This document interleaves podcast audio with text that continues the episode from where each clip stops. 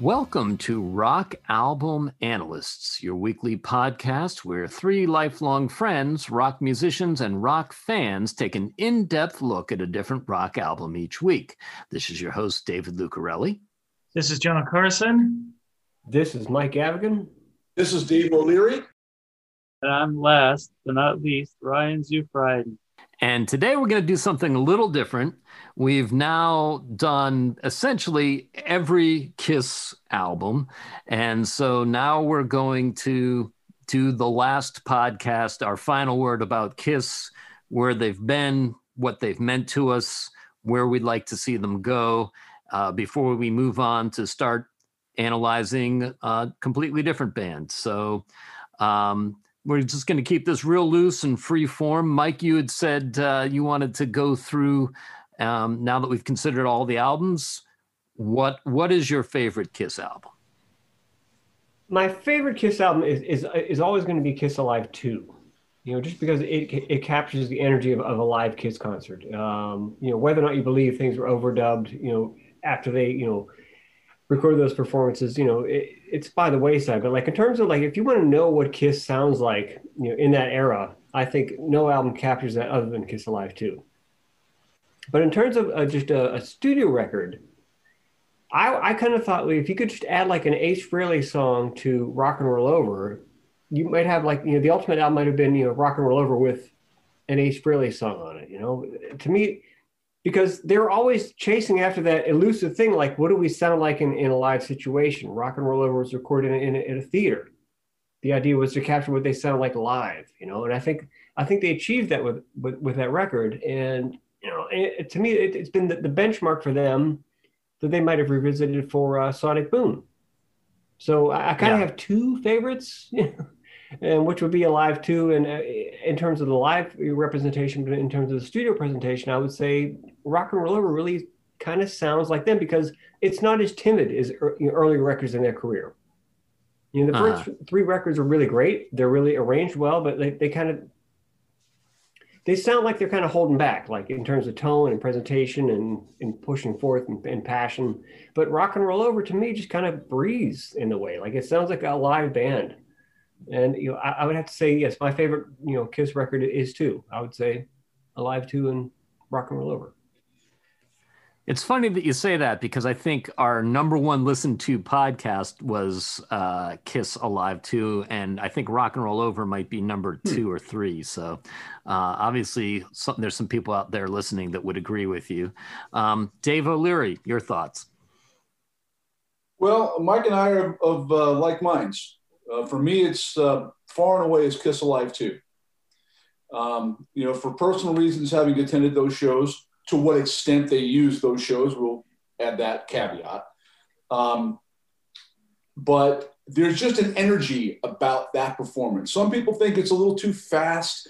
And yes, the audience is piped in and, and, and, and very much over the top, perhaps, mm-hmm. but I like that. You know, I, I, think it did capture the energy of what Kiss represented to a, a fan like me the age that I was at the time. And, and um, I, I, can't think of another document that they've had um, that really captured the essence of, of the Kiss energy and mystique to me and the super Kiss as, uh, as Alive 2 did. And certainly uh, side four was, in, in my mind, um, was, was fairly epic as well. Um, and then I think if I was going to go to a studio album, it would be really, really tough depending on what time of day it would be between rock and roll over and uh, depending on my mood, maybe Destroyer. But rock and roll over just kind of gets the, the, the, the, nod a little bit more because I do like the energy of, of rock and roll over. I think it was a little more organic compared to its predecessor. Um, but those are fine records. And uh, uh, on a sidebar, uh, after we're done with this, I'll, I'll, send you something relative to Alive 2 that you can share with everybody. Okay, cool. Look forward yeah. to that. Uh, Ryan, your thoughts? Um, well, live album, of course, comes to mind because I remember when I was getting back into Kiss in the late 80s, uh, I went to the record store and I got Kiss Alive because, and the guy at the record store said, the greatest live album ever made. He was really enthusiastic and happy I got that album. So Alive was the first, uh, I guess, the first time I realized how great Kiss was. Uh, as far as live albums go, I, you know, it's kind of a toss up. Rock and Roll Over, of course, is, you know, basic rock and roll, and the cover is probably my favorite cover. Um, but on the other hand, the first Kiss album, how can you really forget the first one? Because it came off the heels of glam rock and it's just, you know, the, the first, uh, first Kiss there. How can you forget that? But then again, Love Gun is also the height of their popularity. And uh, Ace sings a song, which I agree, Shock Me is probably one of my favorite Kiss songs, Almost Human. I mean, I Stole Your Love, um, you know, even Hooligan, you know. Uh, so I don't know. I can't really, uh, I don't know if I can pick a favorite studio album, but I'll, I'll go with Alive, although Alive 2 was filmed in my backyard of, of the forum, but I was just too young to appreciate it. But as far as opening up that gatefold and seeing that, that classic shot, I mean, that's the epitome of a Kiss concert. So that was pretty awe inspiring too when I was getting back into Kiss in the late 80s as well. John? Uh, my stuff comes from, I mean, I agree with everybody's choices. My stuff comes from a more emotional point of view. Alive One is the first time I ever heard Kiss, so it'll always be my favorite Kiss album. Um, my parents bought it for me for my for like Christmas, I think, and when I was like eight years old or whatever. And I just played it to death. It was too good to be true. It was really good. Um, and just, you know, literally blew my mind and made me a Kiss fan for like forever. Uh, and then I'd have to say, I know this is going to, um, it's probably actually Destroyer, but emotionally, I think it's Lick It Up mm. because that was the first Kiss album that hit me right at the time when um, I was becoming like a musician, like actually learning how to play stuff. And so it struck me as like, and then it was 14, I'm in eighth grade. You know what I mean? That's when that stuff is viscerally hitting me as a teenager, you know what I mean? And, and really having an effect on me and, you know, young and wasted and, you know, um, all the songs on that, uh, hell, all hell's breaking loose, you know, all that kind of stuff that was sort of very, you know, rebellious to an eighth, you know, an eighth uh, grader like that when it came out. Um, so that's what I'm gonna actually say is mine. Although it's it's actually probably Destroyer, but I think I really do think Alive One and, and Lick It Up are my two favorite uh, Kiss albums. Okay. Well, uh, I'm just looking at our analytics here. Kiss Alive 2 was the most listened to podcast we did. Then Rock and Roll Over, then Destroyer, then Love Gun, and then the Ace Frehley solo album. So apparently we're we're on pretty similar pages. Um, my, myself, if I had to choose a live album, I would say probably Kiss Alive 2. Um, just because I have the personal memory of an, an, an emotional attachment. I remember I was very sick and you know my mom bought that for me as as kind of a, a gift uh, to to make me feel better and uh, I have that memory too of of opening it up and seeing that picture and getting the tattoos and putting them on and you know it, it's it's hard to divorce all of all of those fond memories from from the actual album um, it, it, Kiss Alive one in some ways may be yeah. a better album, but I don't have those fond memories associated with it. And you know, makeup album Destroyer. Hmm. Um, I, I think that that album, for me, um, really broadened what the band was capable of and and what their the implications of what their makeup identities were all about uh, in a way that they hadn't done previously and in some ways haven't done since. Mm. And uh, but if I had to choose one non-makeup studio album, I'll agree with John. Lick it up. Yeah, I agree there too. I, I agree there too, but also you got to yeah. throw in revenge. I mean that you know you, you got to look at you know it's there are different yeah. eras of the the non-makeup uh, Kiss, and you know I think lick it up. When I remember I remember bringing that record to school and giving it to my friend saying check this out, and he listened to it and brought it back the next day and said, oh my god, they're they're kicking ass on this record. You know, it was a whole different ball game from you know the Kiss that we knew from the '70s. You know, Lick It Up was badass, but Revenge was also badass in the way, but also a little more more mature in terms of their approach to songwriting, and you know, it, it seemed like less bombastic in a way, but just still that that the, the strength that, that, that Lick It Up had as, as an album in a way. You know. Yeah, it was definitely an album that you could be proud of as a Kiss fan mm-hmm. in a way that maybe you hadn't been able to be since Lick It Up. Yeah, and also I think of this too, and not to you know jump in, but I'll say this: if you had to convince somebody or you know recommend records, you know the, the Kiss is recorded to you know, somebody who's never heard them, if you gave them Rock and Roll Over, if you gave them Lick It Up, if you gave them Revenge, they would say, "Oh my God, this is so great! It's so different." But it's all still so great. And yes, is it the same band? Yes, it is. You know, so even the more impressive that they could they could sound like you know the 70s, they could sound like the 80s, they could sound like the 90s, and and still deliver on all those fronts. I mean, if nothing else, they're diverse. They've got a catalog, repertoire. I mean, they they adapt with you know the, the environment and, and, and the changes in, in, the musical field, and they always somehow are competitive, and that's amazing to me. they can. Well, also also think about just from the albums Unmasked, The Elder, Creatures of the Night. Those could be three different albums by three different bands. Certainly, the approaches to the playing and the songwriting uh, are very different on each three, uh, each of those three albums. You know that in and of itself, that a band could change that much over such a short period of time in terms of just their approach to playing their instruments and writing songs it kind of blows me away. Well dave I, I, think to to everybody's points here something that's you know that, that, that doesn't fall past me um, as a fan and just an observer of other fans and their tastes and their appreciation for the different albums that kiss has done over the course of their history. And that is you know kiss is one of those unique bands that it's hard to pick one or two favorite records and there's not really, if you think about it, and you mm-hmm. really think about it critically, how many bands exist that have that problem for their fans? Yeah, right. They really, truly are breathing rare air, and I, and I you know, I take my hat off to them, and I'm, I'm of course I'm grateful because I'm a fan of all those records, but they, they truly accomplished a hell of a lot in the last 48 years to have the catalog that they've put together that appeals to so many different people in so many different emotional ways they're all relevant in their own way. You can make an argument for all of them, whether you like them or not. But in the end, it's hard to make a singular choice of what is your favorite album amongst that entire catalog. And a lot of bands could never will never be able to say that. Yeah, they, they have albums that span any mood. It's how are you feeling today? Which Kiss album are you going to put on? You know what I mean? 100%. Yeah. Now here's a fun. Well, Dave, did you? Okay, you did it. Here's a fun question. What is your least favorite Kiss album?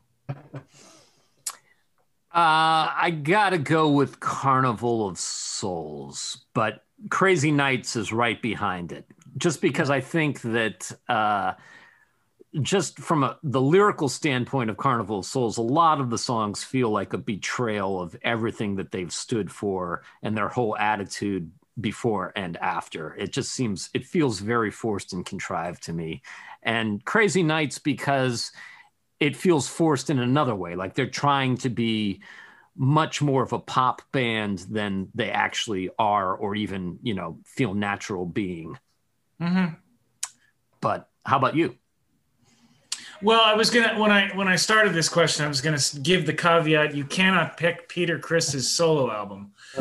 um, so I mean, that's my that's uh, that's my least favorite. But um, Carnival of Souls hurt to listen to. Um, but it's you know what that's actually funny that you say that because I would almost that's almost exactly what I'd agree with. I didn't necessarily really like I liked Sonic Boom, but not as much as I expected to. You know what I mean? I wanted it to be better. Um, so I, I, I, agree with you with those two, Carnival of Souls and uh, Crazy Nights. Even Asylum starts to creep in there as not, or no, Hot in the Shade actually, to me, kind of creeps in there as not being particularly good. But um, yeah, I, I actually I'd have to agree with you. Carnival Souls is probably their worst album.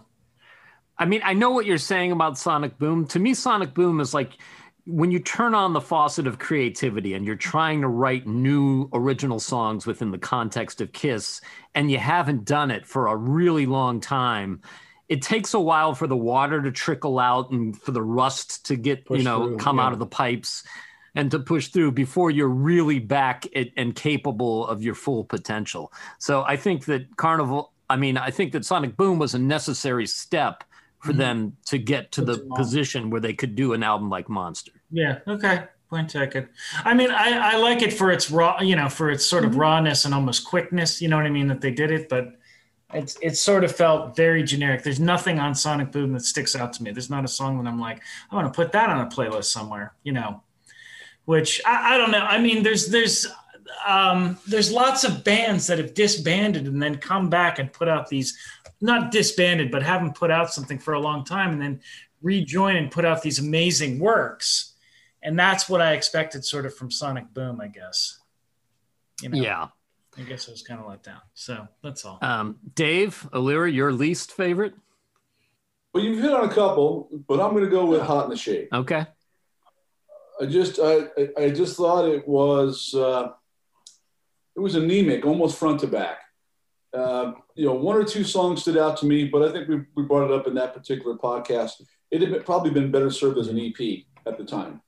But I just think there's so much filler on that record that it just it overwhelms anything that I could say that was a a, a, a big strength about that record. So that would be mine. I could see that. Uh, Ryan? Yeah, I'll agree with Carnival of Souls. It's just too dark and uh, dirgy, and uh, I mean, it, it- some of those riffs are interesting, but when I think about Kiss and that kind of style, it's just it's just a little too uh, far out there. So as for, for a Kiss album, I don't really want to put it on. Okay. Mike? All right, then uh, all of the, the, the Three Stooges, I will pick two. And I will say Carnival of Souls for sure is probably my least favorite Kiss record, only because it's not really, you know, it, is it a Kiss record? It sounds like other bands of that era. And I've always said the Kiss sounds better when they're trying to be Kiss and not be somebody else. Um, it's a great record. It's the playing is executed well. It's great, but it doesn't really sound like Kiss. It sounds like Kiss trying to be somebody else. But if I had to really pick what I would call like a real Kiss record that is my least favorite, I would agree with David earlier and say that uh, Hot in the Shade because there's a little too much filler. They're trying too hard. It's like there's demos on that record. You know, it sounds like a you know at their best they sound like Kiss when they should sound like Kiss, but at their worst on that record, it's filler. They're just kind of you know phoning it in, and, and that to me is not the best way to approach you know a, a studio record. You know, we've we've all recorded, and you know it's got to be strong from from beginning from beginning to end, and also it's too long. There's there's too many songs. That's 15 Yeah. songs. Yeah. And No, there's no denying that there's a lot of filler Yeah. on that record. You know, and, sure. and I'm always for like if you have really great material, if you've got 18 great songs and put them all out at the same time, but you know, much like the, you know, a band like the Eagles, you know, Hotel California is what like nine, ten songs tops, you know, and, and all those songs are great. You know, sometimes giving people less is, is better than giving giving them more. yeah. Yeah, but those would be my Yeah, two yeah. my two picks. So here's a question for you. Paul Stanley has obviously done a ton of interviews this week because Soul Station has come out. You guys may have listened to some or all of it. Uh, but one of the things that he's consistently said in the interviews is there will be no new Kiss album because he doesn't see a need for it. Um, he actually, at one point, when Kiss was touring, uh, said that there would be a new Kiss album and started talking about that live. Um, apparently, he's changed his mind. Um, I get it. I understand his his reasoning, and and certainly they have a, a rich catalog full of depth. I mean, you know, but uh, what are your thoughts about Soul Station, and what are your thoughts about there being no new Kiss music? Um, okay, so Soul Station, Ooh Child is actually, if you had to list like the top hundred songs that I like, Ooh Child is actually up there in the probably in the top twenty-five somewhere. Always has been since I heard it as a kid. You know what I mean?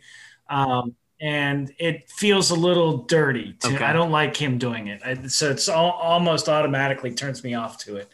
Um, so I don't really. I don't really have an opinion of Soul Station. Soul Station seems like this is what I'm going to do in my retirement. It's like his hobby. Um, he, I don't know if he's making any money off of it or whatever. Um, I'm fine with no new Kiss albums because I'm starting to feel like th- there's enough out there. You know what I mean? Like the last Monster had some great songs on it, but still, it's not necessarily an album I'm going to go back to and revisit. You know, same with Sonic Boom, same with Revenge. I mean, Revenge I'd probably revisit. Um, so I worry that they would just be. I mean, it almost they're they're at the point now where they are in essence a nostalgia act, and I would argue that started almost the time of um, Revenge but maybe not. I mean, don't don't bite my head off on that. But they're a band now that can rest on their laurels of their catalog rather than having to worry about creating something new to grab people's attention. Making an album essentially would just be an excuse to tour. I mean, I don't know how. So it seems like why bother? Why not just tour? I mean, you've got the you've uh, one you've got the Bob Dylan endless tour. Bob Dylan has not written another song since you know his I think well no he did do a he did do a cover album of blues songs I think somewhere in a couple of years ago or whatever. But if you go to see him live now, which I did, I think was it last winter? I don't know. It was right before COVID hit. Um, but yeah, he um, yeah, you know he he takes all of his songs and he doesn't play them the same way. You know what I mean? The only way you're going to catch what the hmm. song is is because you understand what lyric it is. You know what I mean? Like, and to be perfectly honest, you know, I got Highway 61 two minutes into it. I got Ballad of the, you know, of the Thin Man, you know, there's something going on, Mr. Jones, and you don't know what it is until I heard that lyric. So I could almost see Kiss turning into sort of this almost like you know, why not go the route of Bob Dylan and not necessarily go as crazy as he is, where he's essentially rewriting all of his songs musically? You know what I mean? Uh, and in many cases, that's almost to be like a, a, a, jerk, just almost to be like, well, if you like the songs, then you should like these. You know, this is the band I'm playing with, you know, that kind of stuff. Um, but to start creating, you know, do the Kiss conventions, do the Kiss tours where they pull out the older songs or maybe do you know what i mean or do like uh find the wicked lester demo and re you know redo it or something you know what i mean like they're they're at the point now where i just don't see any reason to do a new album okay uh dave o'leary you know I, soul station i'm okay with it you know I, I, I bought it of course i support you know the artists that, that i like um but you know, I listened to it once or twice. It doesn't offend me uh, at all. I understand where Paul probably is at this point in his life. It's a passion project for him, and if it makes him happy and it's a thing that gets him up in the morning now and makes him feel like he could be creative, then hey, more power to you. Um, is it an album that I'm going to go back and listen to repeatedly? Probably not. But I understand and respect his viewpoint where he's coming from. Um, and I hope he finds a market for it. I really do. But I don't want to see personally, as far as new Kiss albums, I'll be blunt. Paul's voice is never going to be what it used to be. And it, it, it's very difficult for me as a huge, that's an understatement, fan of Paul Stanley. You know, his first solo album to me was, you know what, um, I, I tattoo it to me if I could. I love that record. I love his old vocals. Uh, but he is not what he used to be. And it's, it pains me to a certain extent to listen to the Paul that exists today. And that's no fault really of his. You know, look at he's almost what 70 years old now. I can't expect him to, you know, perform the way he did when he was 25 years old in fairness. So it's it's hard for me to wrap my mind around or fully embrace a, an album where I know he's not going to be the Paul that I as a fan, me personally, would like to see.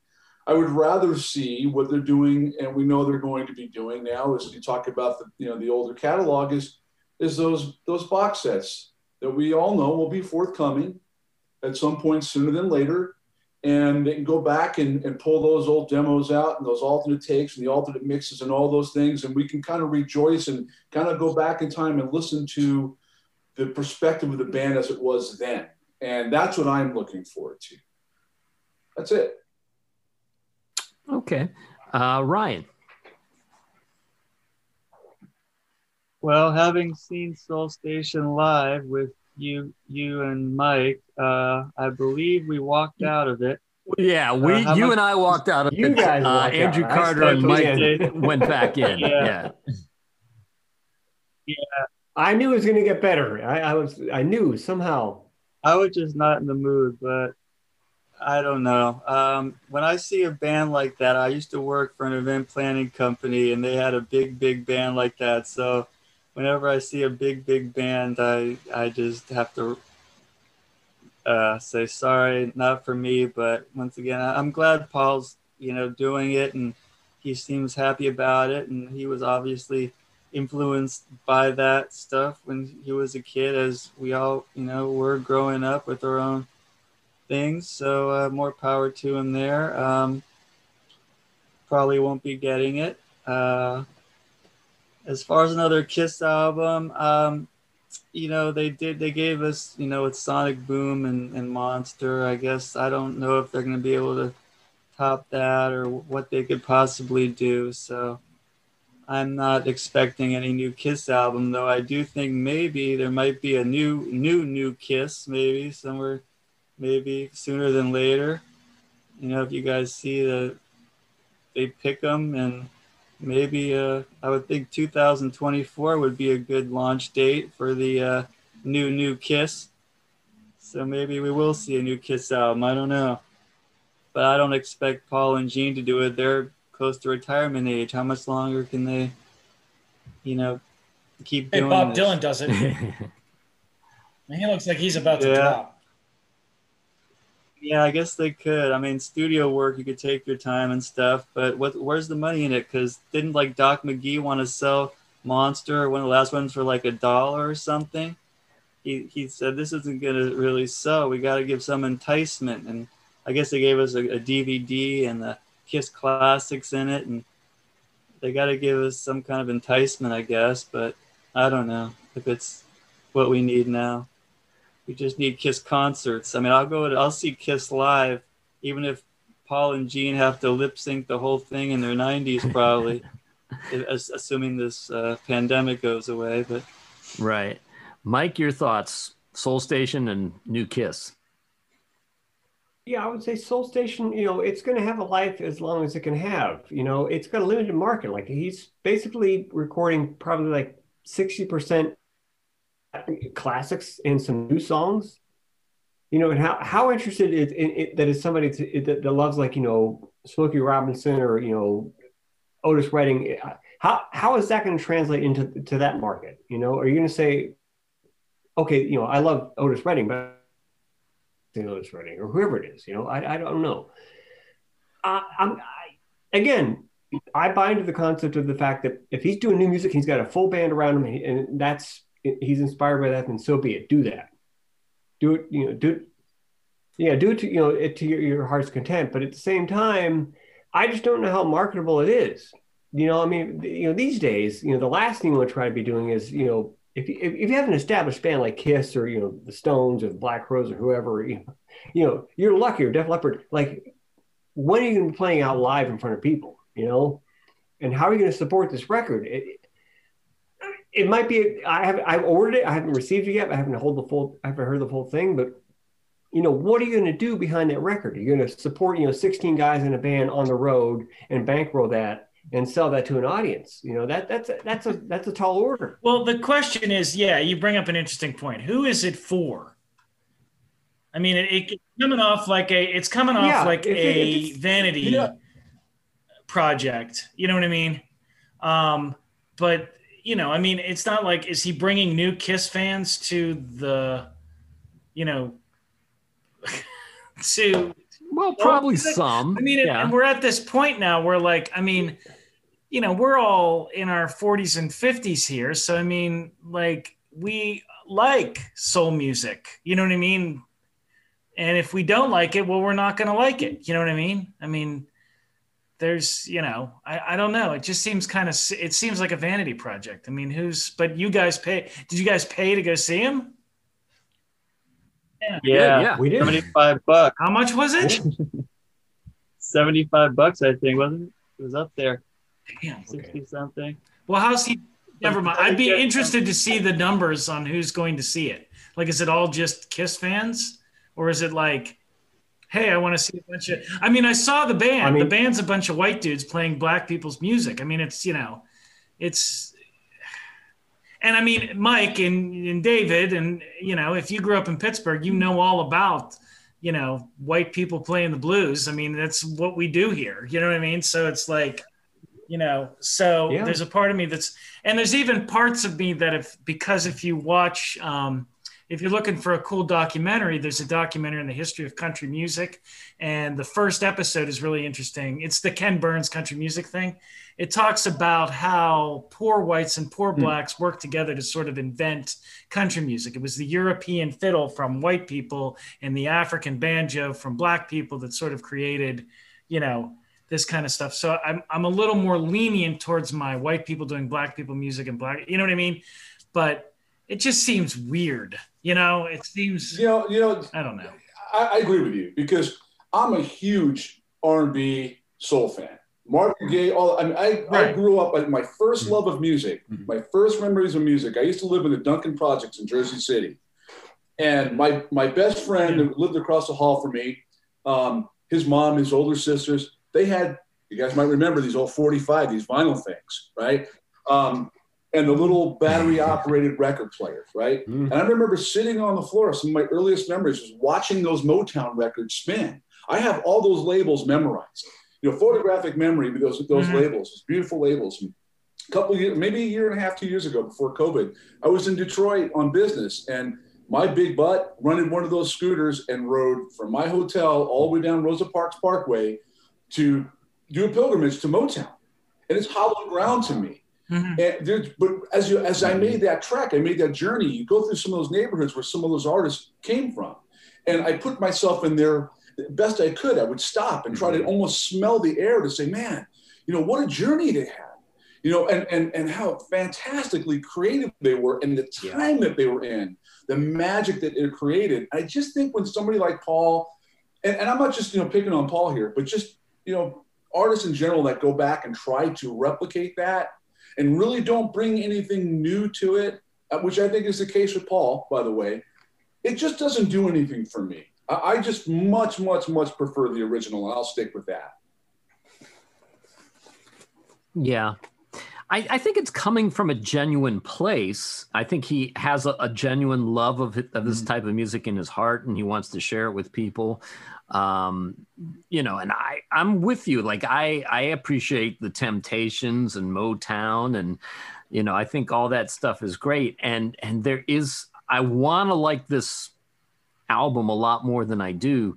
Um, the one song on it that I can unabashedly say I think is really good is Save Me From You, which is the first original song that he wrote for Soul Station. And I think that's just a good song, period. But I could hear like a hard rock arrangement of that song. Like I could hear Kiss doing a version of that song and it being a great song. So, that, Mike, you were still in the middle of your answer. You haven't sort of touched on new Kiss music. Yeah, sorry. Again, I haven't heard the whole, you know, Paul, uh, Paul uh, Soul Station record, and you know, I have an opinion on that at some point. But in terms of new Kiss stuff, I have to say this. You know, on, obviously on the current tour, they're still, you know, trying to sell the point of "Say Yeah" as a current Kiss song that needs to be in the set list. You know, so obviously in their gut, they want to sell the concept of the fact that we are still a, a current band. We have new material, and, and they're, they're trying to One sell that concept. You know, I think deep down inside, I think they might want to do it. You know, whether or not we want to hear it or whether or not they can do it is debatable. But you know, I think they're creative people. You know, they're tremendously creative people. They're talented as all hell. It's it's in them to do that. But to me, the most interesting thing to be if you brought in you know Gene, Paul, Ace, and Peter and threw those guys in the room and said, okay, do another Kiss Yeah. album. You know, that that would be the most interesting thing. Do we need to hear a new album from you know the current lineup?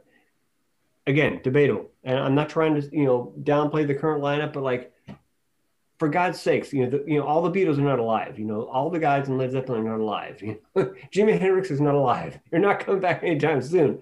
All these guys are alive. you know, can you just get in a room together and write some songs? It would be it would be interesting, like if you took like a Rick Rubin, a producer that's known for kind of Yeah. boiling bands back down to their essence and and then Yeah. eliciting good new material from them. Could he actually do something with the original lineup of Kiss? I wonder.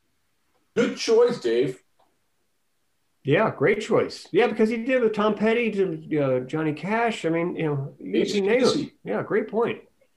Yeah, ACDC, yeah. Now, Mike, did you hear that Richie Scarlett did a new song with Peter Criss, The Cat and the Emperor? Yeah.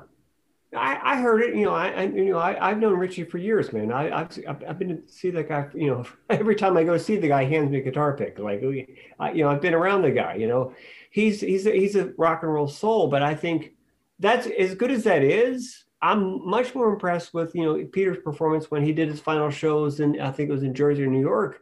You know, to me, that Peter has anytime somebody in Kiss says, you know, Peter doesn't play like he used to, or he's not as good as he used to be, you know, it's debatable. I think he's just as good. You know, it sounds more like Kiss when Peter plays.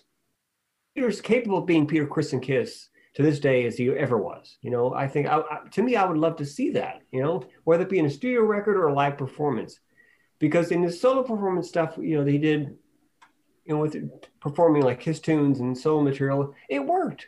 You know, it might not have been like as as you know as good as it should have been, but it was still it was that it, it was him. It was that quality. It, it, that that that shone through, and I want to see that. You know, that's the thing that I'm not seeing when I go to see Kiss live now. I'm seeing two guys that weren't original members of Kiss playing songs that they didn't write, they didn't record, and it's an interpretation. Right, well, that's where I'm thinking they need to go at this point. They need to go to that sort of like reinterpretation of their entire catalog. Yeah, and Yeah. Peter, uh, when he did that sort of Mhm. farewell solo tour, he did some really cool things. He did a live version of "I Can't Stop the Rain." You know, what if he ever? What if he did that as part of a Kiss concert? How cool would that be to hear? Can I also inter- interject now? I'll say this too. I think the coolest thing the Kiss has been doing in recent years is the Kiss Cruise Yeah, because you had diversity in terms of material. Yeah. right? It's not just you know we're going to play the hits and the general audience is going to what they want to hear this and that's it. The Kiss Cruise is probably like if you want to distill it down to like what Kiss is really all about, and if you're a true Kiss fan, then they should you know do like a Kiss Cruise tour. You know, that's that's what we all want to see as fans. You know, just to play devil's advocate here, though, Alice Cooper certainly doesn't ever need to put out a new album. And yet he does fairly regularly, like clockwork, put out new albums and write good new songs. Is his voice as strong as it was in his heyday in the 70s? No, not by a long shot. But it's still exciting to hear whatever he's going to come up with next, right? Um, part of me thinks that you know all these classic rock acts are stuck in this paradigm of well if we're gonna do new music we have to do a whole album and Mm. maybe Also, that's yeah. an old-fashioned way of looking at it right i mean maybe kiss was onto something when they did Samurai Son you know one new song that they had a reason to do because they were collaborating with another group Mhm. that was cool to hear.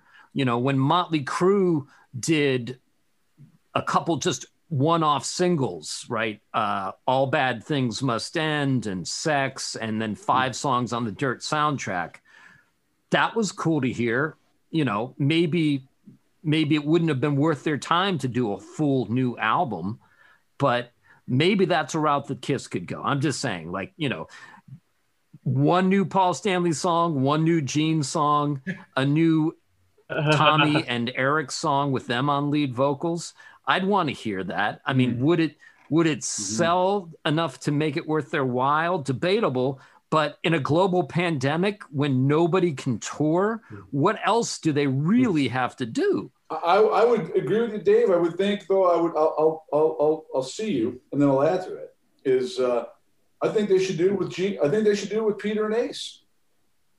You know, take that concept and say, hey, there's one Peter, one Ace, one Gene, one Paul. Hey, if that's the last thing they do, fantastic. I would, I would love to see that. you know, for God's sakes, I mean, those guys are still alive, and if they still have creativity in their blood and they can write new material, then we're blessed. You know, those guys are the masters of the riff. Those guys are the masters of the live presentation. Those guys are the masters of you know frontmen and as a band, as a, as a forefront. You know, if we can at least you know keep those guys going and give it, you know, have them generate some new material, I think it's still within them. You know, but you know these days are what they are. But you know, if they're still creative and they're still able to do what they do, then the opportunity is always still there.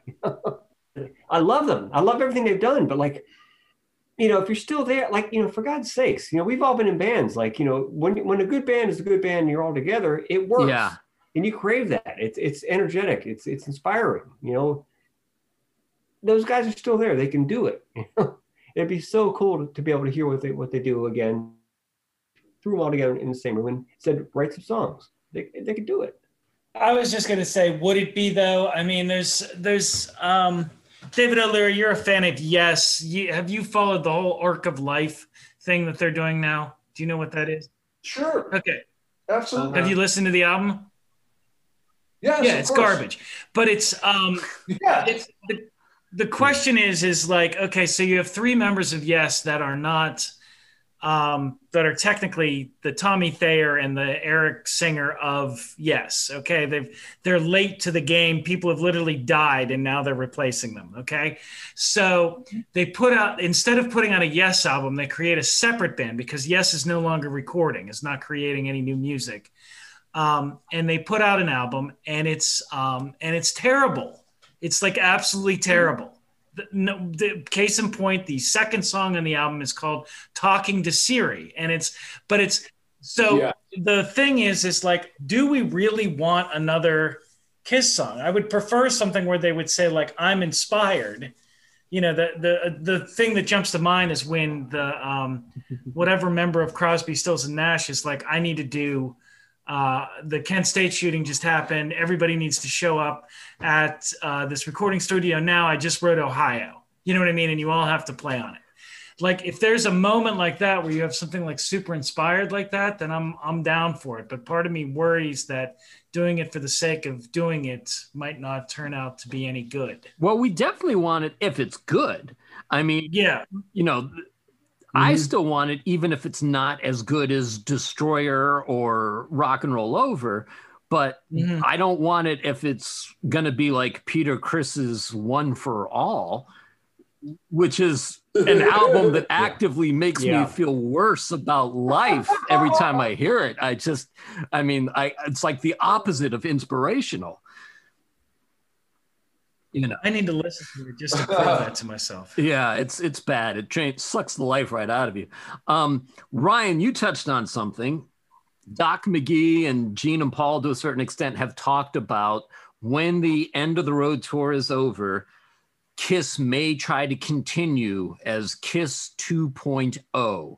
And exactly what form that might take is a little vague at this point. They've talked about doing a reality TV show where they could pick new members. Now, that might take form of an official endorsed Kiss tribute band that maybe has a residency in Vegas that people could go see, or it could be an actual continuation of the band where the new band is doing new original material in the vein of Kiss, kind of like Classic 78 has proved is possible to do and do fairly well. Um, what's everybody's thoughts about that? Is that something you want to see or something that you would run screaming from? Okay, I'm going to fall back on the yes uh, analogy again. Yes is now basically just the guitarist. Uh, Steve Howe, the rest of the band is uh, the drummer can't even play all the way through. He has to have a guy come in and sit in on like half of the set. Um, and that's it. The rest of the band is non-original members. Um, the the keyboardist they're using, I think, showed up sometime in the '70s, but whatever. So I go to see the show, and I because I'm like, well, I might as well go see it. You know what I mean? I haven't seen a Yes show or a concert for that matter for years, so I'll go see it, and I love it. It's fantastic. It's one of the best nights I've ever had. Okay, because it's all my favorite stuff. They do literally songs from the entire history of the band, starting from like 19, you know, or 1970 all the way up to, you know, um, 2010 or whatever. And I love it. So part of me hearing this, the idea of a Kiss 2.0, I'm like, that sounds terrible. But you know what? I might actually enjoy it. So that's what I'm thinking. I might actually kind of enjoy the fact because they might just seeing the the fan inspiration that they have. You know what I mean? Like they may actually play it harder than Kiss would because it means more to them. You know what I mean? So it might actually be interesting to see. The idea of a Kiss reality show where they pick new members sounds horrible, but who knows? Well, that reminds me, I saw a really cool show in Hollywood uh, years ago that was the Kingston Trio, right? And that mm. was a band that my dad listened to when he was a teenager. And I don't right. think they had any original members in the main band. But at one point, they trotted out for like two or three songs one of the guys that was an original member of the band and he literally had like an oxygen tank you know like next to him mm-hmm. on stage i mean he was not in great shape but it was a great show because you could tell that the people that were playing the music may not have been original members, but they loved the music. And to see right. this guy, yeah, I'm sure he was a much better singer and performer when he was in the 1950s in the prime of his health but it was still inspiring my god to see this guy in his you know 70s or 80s get up there despite his health condition and and give it a go. I mean how could you help but be inspired by that? Yeah exactly. I think sometimes that the concept of fan infu- infused enthusiasm helps that kind of stuff go. You know what i mean? I, I would actually wouldn't mind seeing that at all I mean, if they could tour like for and just do like a club tour for like you know twenty five bucks a ticket or something instead of something outrageous, and I would totally go see that. I'll, I'll jump in and say that you know I'm a, obviously you know rock fan and a blues you know guitar fan. You know I love going to see Buddy Guy play live. He's always he's like he's the only link that we have for these days to like Clapton and Hendrix, and he he's got it, man. When he plays this is a Hendrix lick, it sounds like Hendrix. When he plays Clapton, it sounds like Clapton, man. You know, and I don't doubt that. I love the fact that he's doing what he's doing, and I appreciate being able to see that in a live situation. But I would not want to see a Buddy Guy imitator do Buddy Guy. You know, and at the same time too, that I think that applies to Kiss. I mean, I, have been in tribute bands with you know Kiss tribute bands. It, you know, it, it's cool to do it. It's fun to do it. It's rewarding and it feels great, but it's also kind of an empty feeling. Like I don't, you know, there are tons of bands out there. Like you know, name them. Uh, we'll just insert names. Foghat, um, you know, where it's like only the drummer that's in the band, or Humble Pie, where it's only the drummer. Wild Cherry band, doesn't know? actually even have an original member of the band. The the publisher just owns the name. Yeah, you know.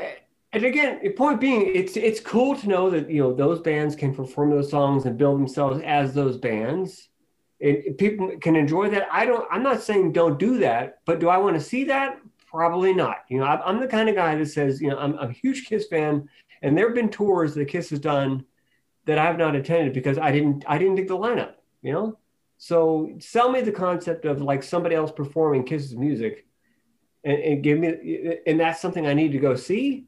Debatable. Okay, here's here's the concept. I say, hey Mike, road trip to Vegas we're going to go see the official endorsed Kiss tribute band and play some Kiss mini golf and eat some good food and have drinks and have a fun weekend. I would do that only because I want to hang out with you. Okay. yeah, that's it. That is the bottom line. You know, that sounds like a great time to me, but you know, the show will be the afterthought. I'm sorry. Yeah. And you too, Dave. Vegas is only a three day drive from here. yeah, it seems like three days from here too. So yeah. but anyhow, only- is it 15 hours from you guys? Isn't that the deal? Well, you know. Depending no, on how not. fast you drive, yeah. No, it's not. You can get you can get from Pittsburgh to LA in 24 hours.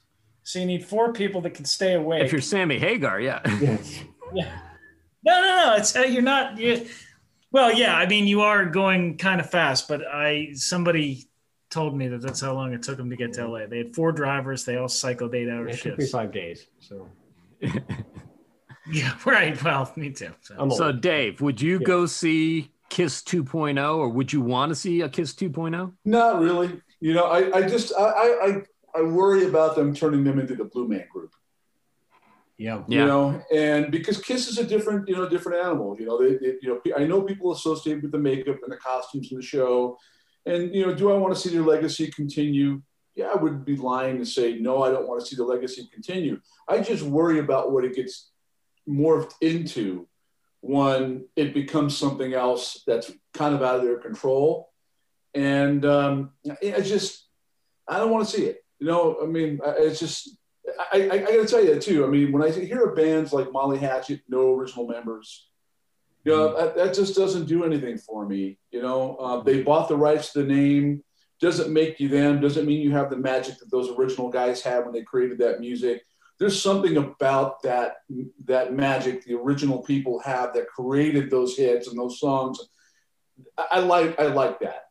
And just it, you know, I've seen Foreigner. I love Foreigner. Huge Foreigner fan it's just not mm-hmm. the same thing until they brought everybody back, which I think would be cool. Maybe they did it this time. You know, you know, Kiss did something like that on a smaller scale. Do what Foreigner does. You know, you got one version of the band that's there with Mick Jones as the anchor. But by the way, Mick Jones isn't always there these days either. No. So, you know, you had Mick Jones as an anchor, and then you have the original Foreigner come on. That's kind of cool because the original guys are there. But this whole idea of no single original member, member, especially in a band like Kiss, I just see it getting twisted apart in a way that would become more of a, um, a Saturday morning comic thing, you know, kind of something fun and interesting to see, but people that really don't understand and get the band. And I just assume they just, they let it retire.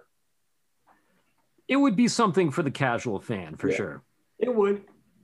But can we also take it to another level and say, like, let's say you were, you know, Johnny said musician that, you know, can be a guy that, you know, might sound like Paul Stanley, Ray Frehley, or Gene Simmons and play like those guys. And you were in the up and running to be considered for that position. Would you take on that position? Would you feel comfortable in taking on that role? Whether or not you have like a living or a career or you've got income, you know, like, is that something you would believe in as a concept you could sell to people? I think there's enough Kiss tribute bands out there that people that, that, you wouldn't have trouble finding people that wanted to give it a shot. Mm-hmm. I don't know that it would necessarily be something they'd want to do for the rest of their lives or the rest of their music careers. Yeah. Um, I have generally said that if there's any way that I can make a living playing music, even if it's music I don't particularly like, I would do it. I mean that I, that's perfect. To, to be perfectly honest, that's exactly what my philosophy's been uh, ever since there was the vague hope that Robespierre was going to become famous. You know what I mean? I just figured if I could figure out a way to make money doing this, then I'm going to do it. Mm. You know, and if it means playing, you know, wild cherry covers, you know, or whatever, then I'd be like, play that funky music, white boy, because you know, at least I would make, you know what I mean? It'd be a nice way. It'd be a way that I would have dreamed of making money. So yeah, I, I doubt I'm in the running to replace Gene, but you know, I mean, I at least have the charisma, right? So, of course, if not the chops. So, Ryan, would you go see a Kiss 2.0 or buy an album by them? Well, after hearing your guys' uh, testimonies, I'm kind of soured the idea. Although we did have fun. I remember we went to the park. Uh, where was that? In uh, the Valley. We saw a Kiss tribute band. Mike, Mr. You working Speed. it or yes. something. Woodland, Woodland Hills, yeah. Yeah, Mr. Yeah. Speed. Yeah, I mean that was a free concert, right? That was worth the it money. Was worth that the free cool. admission. Could add a little yeah. more pyro. But uh, but how about this, guys? I was uh, I may sound a little crazy, but what about uh, Kiss? Maybe in a few years, Kiss the hologram tour once they perfect the uh, hologram uh, techniques, which, which they've done for Dio and Elvis, and uh, I think a couple others so far. Even though it's in the primitive stages, maybe they could uh, get something a stage show. Because how I don't know if we could trust four guys to be in Kiss. You know, new guys, Paul and Gene. Uh, they do something wrong. They hurt the Kiss image. You know, make you know do something you know, drug addicts, whatever, car accidents. Uh, maybe better just to slap a hologram up there on stage if they can ever get it to not be so herky jerky. Yeah, call me old fashioned, but if I go see a band, I want to see live Yeah. human beings playing music. And I, I don't know. I don't know. I saw the Dio one, and at first I was skeptical too. And even though he had a full band, I say, you know what, this is kind of kind of weird. It's kind of surreal, and even Dude. though you know, Well, you know, the problem is if you know, I don't want to put put like a bookend onto this discussion, but like if you want to see what Kiss sounded like in 1977 or 79 or 75, you can look online and, and know what that sounds like.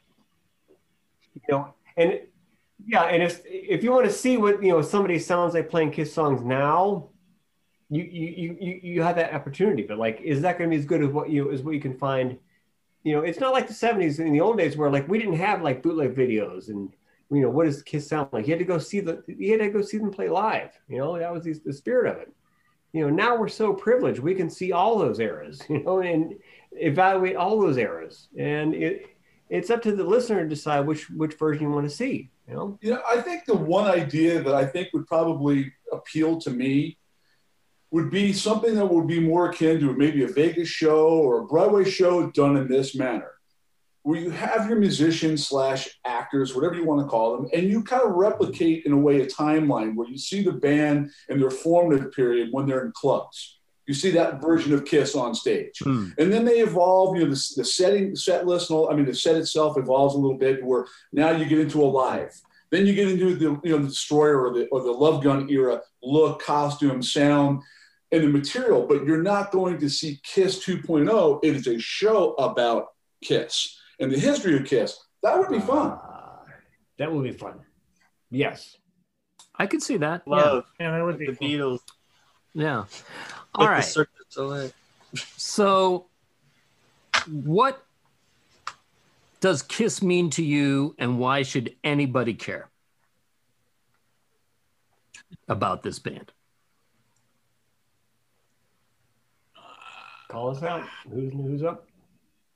John? Yeah, I mean, I guess Kiss is a band that is one of the first rock bands that I ever liked after maybe the Beatles. You know what I mean? And the Monkees, which were the bands that were played in the in the house that I liked at first as a kid. Um, they mean theatricality. They mean uh, touching on your dark side without being maybe dangerous. They mean standing up for oneself. I mean, there is a level of uh, being Kiss being the bullied band. You know what I mean? It's it's um, and you being the bullied kid. You know what I mean? That they were they sort of appealed to my sense of you know strangeness, weirdness, my love of science fiction, my love of comic books. Um, yeah, I mean, whew, that's like a huge question. Um, I know. yeah, they're they're a band that I've never really. I mean, they're a band that now that I've listened to everything and read everything that I can and done research on them, they're a band that was in constant struggle, and I wouldn't doubt that any other band wouldn't be. But it's kind of interesting to see how they solve the problems of creating their art with different, you know, being handed sort of different canvases. Like members were in, members were out. Do you use outside sources? Do you keep it all inside? How do you produce it? You know what I mean? Like, what are we gonna? How are we gonna be uh, influenced by the stuff that's outside of us? That kind of stuff. Um, so yeah, I mean, that's I can't come up with one final answer, but yeah, they're a band that have you know always appealed to my um, sense of individuality, but also yeah, my sense of science fiction, stepping out of oneself, you know, that kind of stuff, more than say any other band has. Okay. Um, we can come back to you if, if further thoughts occur to you as well. Okay. But uh, Dave O'Leary? Yeah, that's a, that's a very deep, very powerful question because Kiss means a lot to me on a lot of different levels. You know, as a as a kid who had the ravenous appetite in all things music, starting with Motown and then you know through older sisters, bands like the Beatles and the Rolling Stones, Chicago, um, pretty diverse. But it was when Kiss came along that I just it just appealed to me at the right you know that time of my life that was very very awkward, very vulnerable. Right, the kid that had you know starting to come into his own his own identity you know, acne, you know, and all those things that change your life, you know, the interest in girls and, and things were certainly all going on. And, you know, but Kiss was that band, and you can actually become that member. You know, in your own mind, in your own bedroom, in your own fantasy, you know, you can become a member of Kiss, and you know, by you can be, you know, you can be that kid, and then the kid, but you can kind of turn into that superhero, and I love that stuff. You know, I love, you know, I'm a superhero person. I'm a Batman fanatic. You know, I love comics. I love all things Halloween, as you know. Uh, I love the spectacle of Fourth of July. Kiss to a 10 or 11 year old boy was all of those things and then some. But I also have that, you know, that, that musical journey for me was, yeah, I was a budding guitar player. I started playing guitar at a very, very, very young age, you know, through my sisters.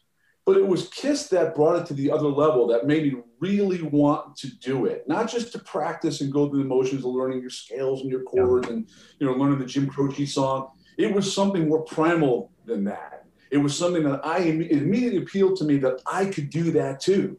You know, I could be the kid that could put the makeup on and become someone else that almost that superhero and that mystique and play that loud guitar and talk about the girls that I hmm. like so much that I saw at school or whatever it was that I was feeling as a teenager, right? But that that's it strongly appealed to me. It made me want to become a really actually proficient good guitar player. And then beyond that, you know, I have my relationship with my best friend that I've shared with you guys. And and that was our journey together. Yeah. And, and, losing him at a very, very young age, I think my love of Kiss through the years has, in a way, been a continuation of, of, of my love of my friend. You know, I kind of my way of, of staying uh, connected to him on that journey the best that I can. So, on that emotional and personal level, yeah, um, that's that's a hard thing for me to, qual- to qualify in words but it's very, very strong. And it's something I really appreciate at this point in my life that I can say, hey, they've lasted 48 years. Yeah. And that's a hell of a long time. And just something to be attached to for that long. It, it becomes much, it becomes very, very personal in ways I don't think any of us can really put into words in, in the most appropriate way. Ryan? Yeah, I think it's all about, uh, you know, we're all kind of the same age. So we all kind of grew up in the 70s. That was, a, you know, obviously a very special time, you know, for me, the late 70s. Um, you know, Star Wars and uh, fantasy and Marvel comic books, as we mentioned. Um, but for me, Kiss, the first, I did, I wasn't into Kiss music like you guys were. The first thing I got kiss cards. I mean, I saw these kiss cards and I'm like, what the hell? And there's stuff on the back. So it's a little show and tell session here. So I got to tell you, Kiss has been, you know, more to me than music. The second thing I remember, 1980, is a shoebox. A shoebox. Yes. This thing, I used to look at this and I used to just say, wow, Kiss without makeup. I can't even imagine Kiss without makeup. It's just you know, so obviously I got a couple more goodies here. Uh, just this artwork is just iconic. The art really just.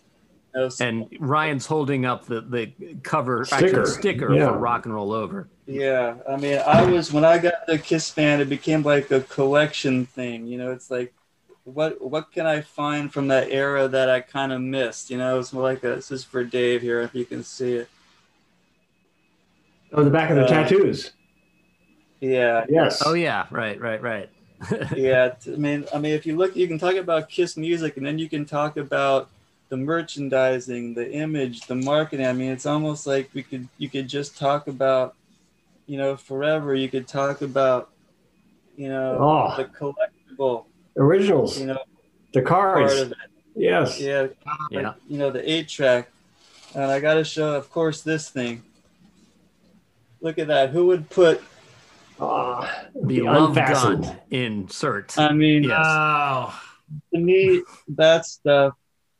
And you know, in high school, I remember you know buying you know uh, on Good Time Video, you know, Kiss Meets the Phantom, and then getting this you know this this magazine off eBay, which I got Gene to sign, I mean, like 20 years ago you know, even though it was, you know, whatever people say about the movie, it's just like I used to just watch it just to like look at them and how they move and how they look. So to me, it's just like Kiss is is just like a fantasy. And of course, they said you could be a rock star too, you know, and you want to pick up a guitar and you want to have, fans screaming and, and girls running after you and all that stuff. But uh, to sum it up, I will. I want to show you my shirt if you can see it.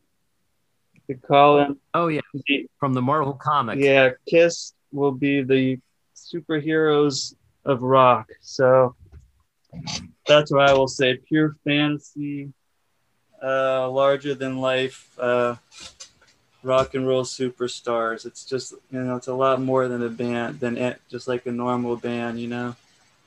So it's hard to put into words, but that's my that's my uh, pep talk for today. Yeah, for me, it's really easy because I was always raised in a household of, of great music. I was raised on, you know, a household where you hear like Three Dog Night, you hear Sly and the Family Stone, you hear Queen, you know, and all those bands were great. I, I, would break out my dad's Elton John Captain Fantastic record and pretend to play the keyboard that was on the cover of the record and pretend to play keyboards to the point where my dad bought me a little piano, you know, a miniature piano, by the way, which I could not play. But it was it was terrible. Like I, I, I was, but I would sit there and play along with the record. But he play Elton John, I would play pretend to be Elton John. You know, it was terrible, and he tolerated it. But it wasn't until my cousin Patty, uh, which is on my mom's side, showed me Alive Two, the insert, you know, the, the, the exploding, you know, image on the inside, and she said, "You need to check this out." And it was segueing into from, from uh, making love into love gun and listen that she's like listen to this it sounds like a machine gun But love gun. It's like, oh, okay, that's great. So, point being, none of those bands I've ever heard before inspire me to play a musical instrument to you know to the best of my ability. But once I saw that you know the Kiss Alive two, you know Gatefold, and heard Kiss Alive two, that I realized that that's what I want to do on some level. You know, never to I would never achieve you know the, you know the, the, the amount of success that they had, but I, I needed to do something like that. And the cool thing about you know the Alive Two record was the image lived up to what was on you know the vinyl. When you put on the record, it sounded like it looked. You know, it worked as mm-hmm. a package. You know, and and unfortunately, I missed the opportunity to see Kiss on the Kiss Alive Two tour. But when I saw them in 1979 on the Dynasty tour, I just remember seeing Ace and, and hearing the band like that freaking volume and power. Like, I got to do that. You know, that isn't so inspiring. You know, you know, if you play in a small club and you're being told to turn down, and if you, you know, if you're playing like a big venue and you know you're just blasting out live, you know, if you got good songs, you know, for God's sakes, you know. Eh, but for me, Kiss was just about it's it's power rock, you know, like it's all about the the ultimate riff. You know, I, I'm, you know, anytime somebody says, you know, it's more about you know the lyrics, like you know, anytime somebody says, you know, Stairway to Heaven, like there's a lady who's sure. You know, are you inspired by that? Or are you inspired by the riff? You know, and and that's what Kiss is about. Like it's always been about Detroit Rock City. Like that that, that opening riff is badass. It draws you in. Mm-hmm. You know, and and that's where where it takes you from there is up to you, and it's up to them as an artist. They've always been able to you know bridge that gap in terms of you know be, being like a you know a bridge between you know humble pie and, and Led Zeppelin and Jimi Hendrix and the psychedelia of Ace's Frehley's, Frehley's guitar playing, they, they, they, bring it all together. You know, there's so much, there's so much depth to what they do as, as an artist. Um, and to be able to see those guys when they were at their prime in the 70s is a tremendous benefit. You know, I didn't see them, you know, in 75 or 77, but I'm glad I saw them in 79. And that just left a huge mark on me. And I wouldn't be anywhere that I am in terms of being an artist or, you know, musician or, you know, creator, whatever you want to call it if I didn't see those guys and hear that record Alive Two for the first time. And that, that had a tremendous impact on me. And I'm sure it did to all of us. You know? Yeah, that's a good point. That is one of the reasons I wanted to become a musician was yeah. Yeah. No, yeah. To be in a position where you can play those songs live with a band that, you know, is paying tribute to Kiss and, you know, but do it loudly in a venue and blow things up in a venue where you shouldn't have blown things up. You know, it's a tremendous benefit. I did that. And I'm so fortunate to be able to have done that. But yeah, I probably could have killed some people, but you know, we were all there. we survived. I mean, I, I appreciate those days, you know. Those songs are so great, man. It's like if you put on sorry, if you put on Kiss Alive 2, Detroit Rock City, I could lift a mountain. If you ask me, can you lift that mountain? Mm-hmm. I could do that. You know, and that is mm-hmm. a tremendous mm-hmm. tribute to a great song and what that means to somebody, you know, in, in their heart. Yeah. Mm-hmm. Kiss to me was the first band that I fell in love with. And I know I, I told the story before, but um, you know, I, I can pinpoint exactly when it was because I was in a record store with my dad and I saw Rock and Roll Over on the wall. And i said oh what's that? And he goes ah oh, that's rock and roll. You wouldn't like that you know. And some point after that i was in i think it was first grade and we were all playing at recess. And they said what do you want to what do you want to play we want to play swat or cowboys and Indians or superheroes. And somebody said, let's play Kiss. And I said, okay, cool. What's that? And he said, well, you get to be a guy from outer space. You get to be a demon. You get to be a cat guy. You get to be the star child. And I go, okay, that's cool. And I went over to my buddy Jesse Stein's house. His older brother had the first album, and we listened to it. And I wanted more.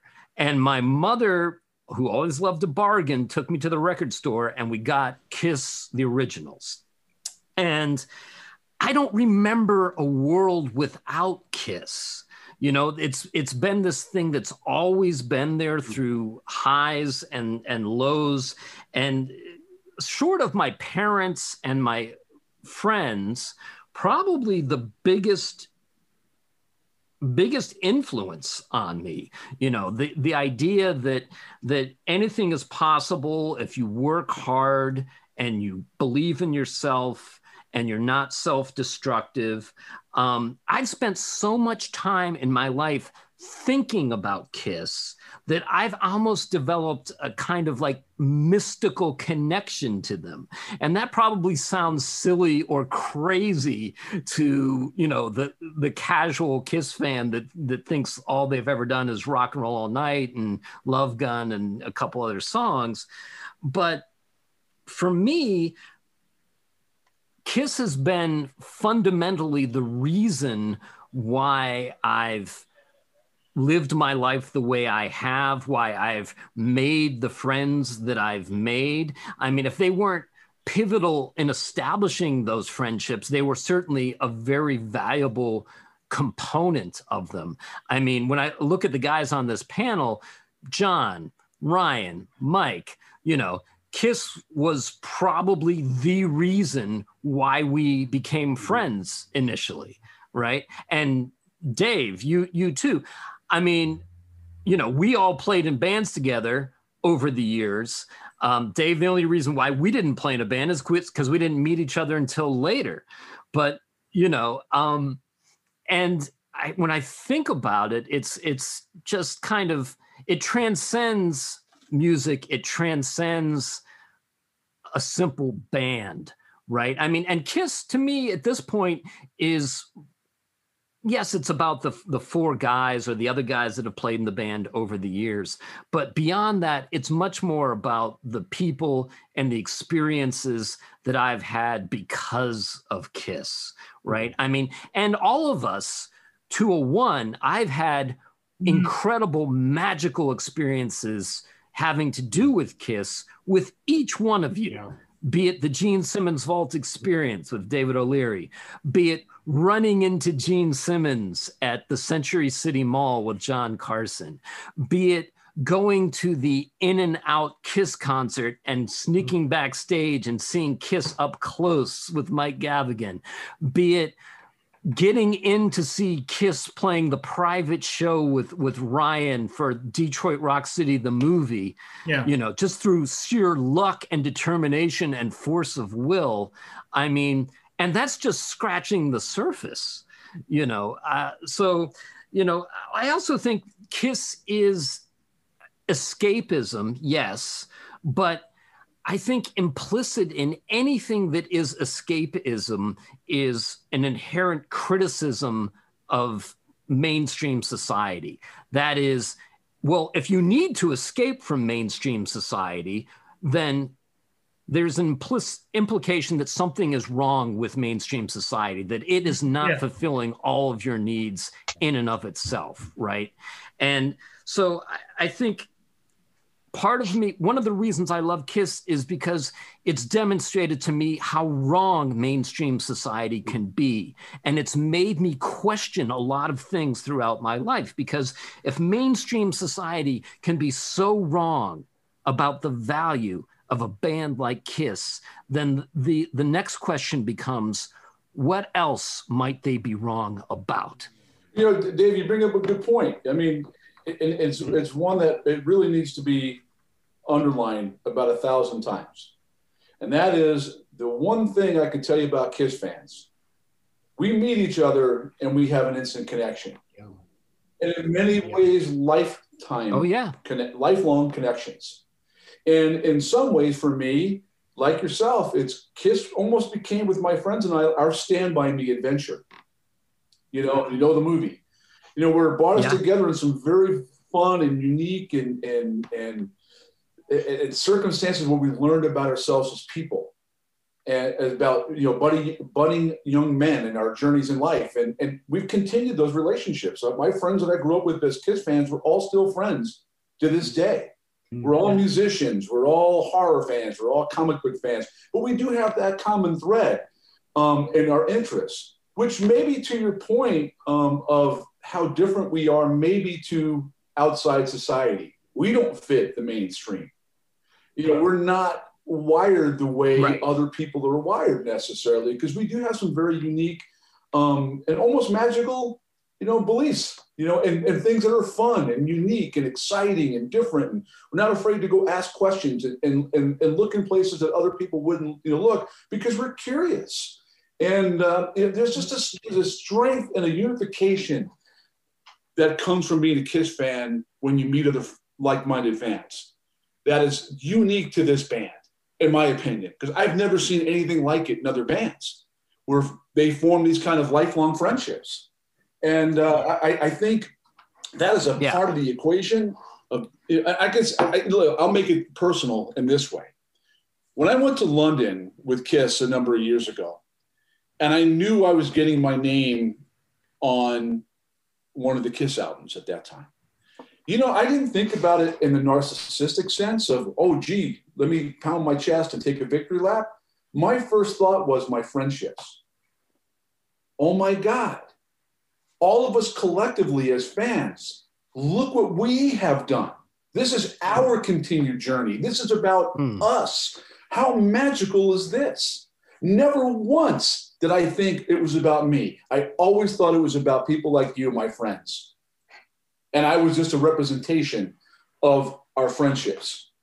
And I still believe that to this day you bring up a good point about the idea of the camaraderie of the Kiss fam. There's been times when I've had um, parents come in for student teacher conferences, and one guy had a you know a Kiss T-shirt on, and I wound up talking to him for a half an hour, not about his child's ability in in school, but about what his favorite kid. You know, if someone's wearing a Kiss shirt, you know that they have a deep knowledge of it if someone's wearing a you know recently there's been a lot of like uh t-shirts where bands or you know a lot of um you know the Ramones shirts and things like that have suddenly become sort of fashion statements and so forth right or Iron Maiden Motorhead or whatever. Yeah yeah exactly. But you know that when you oh, meet yeah. a Kiss fan you're gonna wind up like having something to talk about.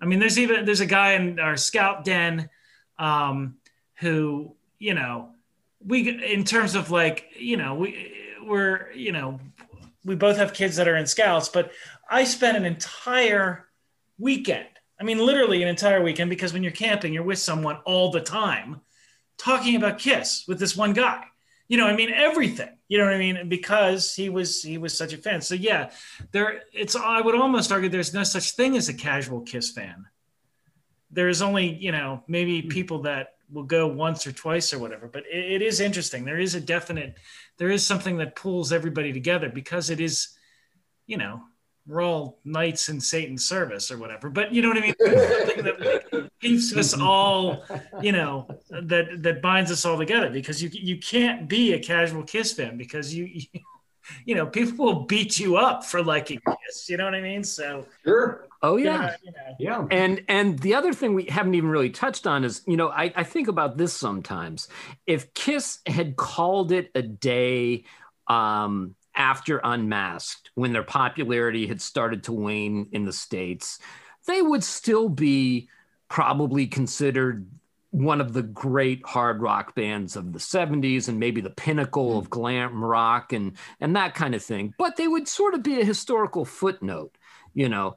To me the thing that makes mm-hmm. them a great band is when their popularity ebbed at its lowest point you know. It's it's one thing to be young and and to go for it and to have nothing to lose but once you've hit the top right? And once you've seen your career rise and fall that they had the the sheer force of will to keep on fighting through their lowest points and to re- reignite their career and scale those heights again.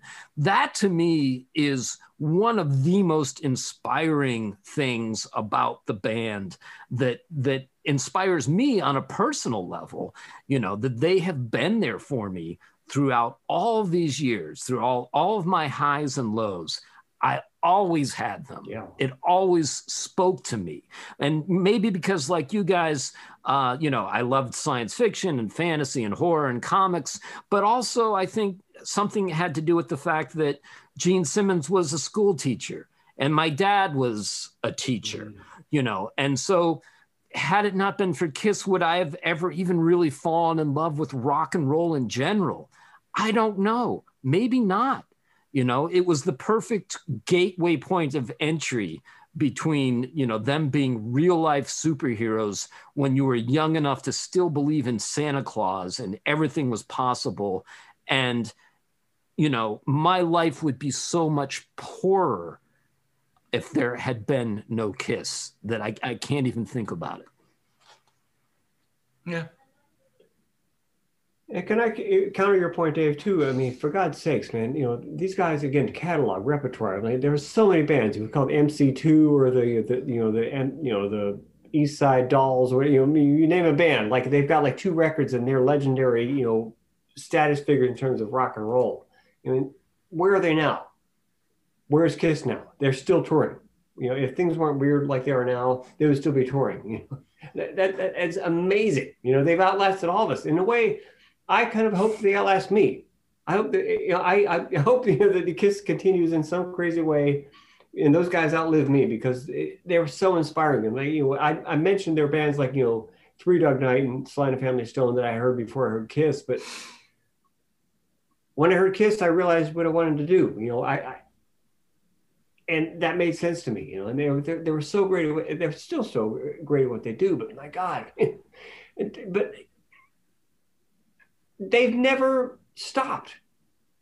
They're still with us to this day, you know, and that is a testament to their creativity and their passion and their creativity. And you know, there have been so many bands that we all admire and love that have never matched up in terms of you know what they've been able to do, or you know, be able to, to do it in terms of like being able to live and be able to be in a band together. You know, for God's sake, the Beatles are not going to get back together. You know, Motley Crue is probably going to do another tour. You know, next year if we're lucky. You know, but you know, the kiss is still there. They, they can they can do it, and it's just it's. I mean, God, and if you can just. Last point is, for God's sakes, if you would like take you know casual fan to a Kiss show, they would they would probably get it. You know, they would understand what that's all about. Um, and either get it or you don't. Man, there's just so much power in their music. It's, it's undeniable in a way. You know, how could you not go to see those guys and be blown away by the fact that what they're doing in terms of the musical presentation but also in the, in, in visual side as well. It's it's they wrote the book. They always say like, you know, anytime you go see like a Shania Twain show or a whoever it is, you know, and they're doing like you know uh, explosives and pyro, they're doing a Kiss yeah. show, and they're right. I'm sorry, they they, they, wrote, they wrote the book. Well, my counterpoint to that was I don't want Kiss to continue beyond me, you know, because I, you know, I, I sort of had to contemplate my own mortality when I had cancer. And and uh, I don't want them to live beyond me because I don't want to miss anything. Yeah. well, let me interject here, man. On a personal note, I'm proud yeah. of you. You know that you overcame that. That's that says a lot about you, and it says a lot about your friends and your support system. Brother, I know per- firsthand it's it's a hell of a journey to go through, and now that I know that about you, I, I have that much more tremendous respect for you. So thank you, man. Any final words about Kiss? Yeah, I'll give you this. Any of you guys world travelers like me? I've been around. I, I, I, have noticed something over the last 10 years of world travels that's interesting uh, from a, a, fan perspective and makes me very proud too. Is I noticed the number of t shirts. You know, I'll be sitting at a restaurant somewhere, just walking down some random street. I see, you know, I'll see a Beatles shirt. You know, be walking through London, through Soho, and Kiss shirt, another Kiss shirt, a Kiss shirt, another Kiss shirt. Now, I'm not saying it's, you know, there's a parade of of people wearing Kiss shirts, but I see them often enough. And I see them with bands like the Beatles, ACDC, Led Zeppelin. And I think to myself as a fan, wow, I got to be a part of that. And I'd be a part of that is through being a fan and being connected to other fans like ourselves. Um, that to me is just a reminder of the, the power of that band as it continues. Because, you know, look, a lot of people can pick a lot of things to wear um, all over the world, but they're wearing our band shirt. And that that's a that and, and they're a very small company, by the way, when I say that. Um, so when you see somebody wearing a rock and roll T-shirt, you notice. I do, and uh, we are probably in that top one percent of, of fans around the world that are proud enough to wear that you know that shirt and tell you they're a fan. It's like wearing it on their sleeve. And and hey, what a hell of a journey, man! And I just hope it continues for a little while longer. Me too. And on that note, I guess we will wrap it up. Uh, the next band that rock album analysts will be taking an in depth look at will be Motley Crue. So next week, we will take a look at Too Fast for Love as well as the initial single that they put out before Too Fast for Love. So until then, take care, everybody. Have a great week.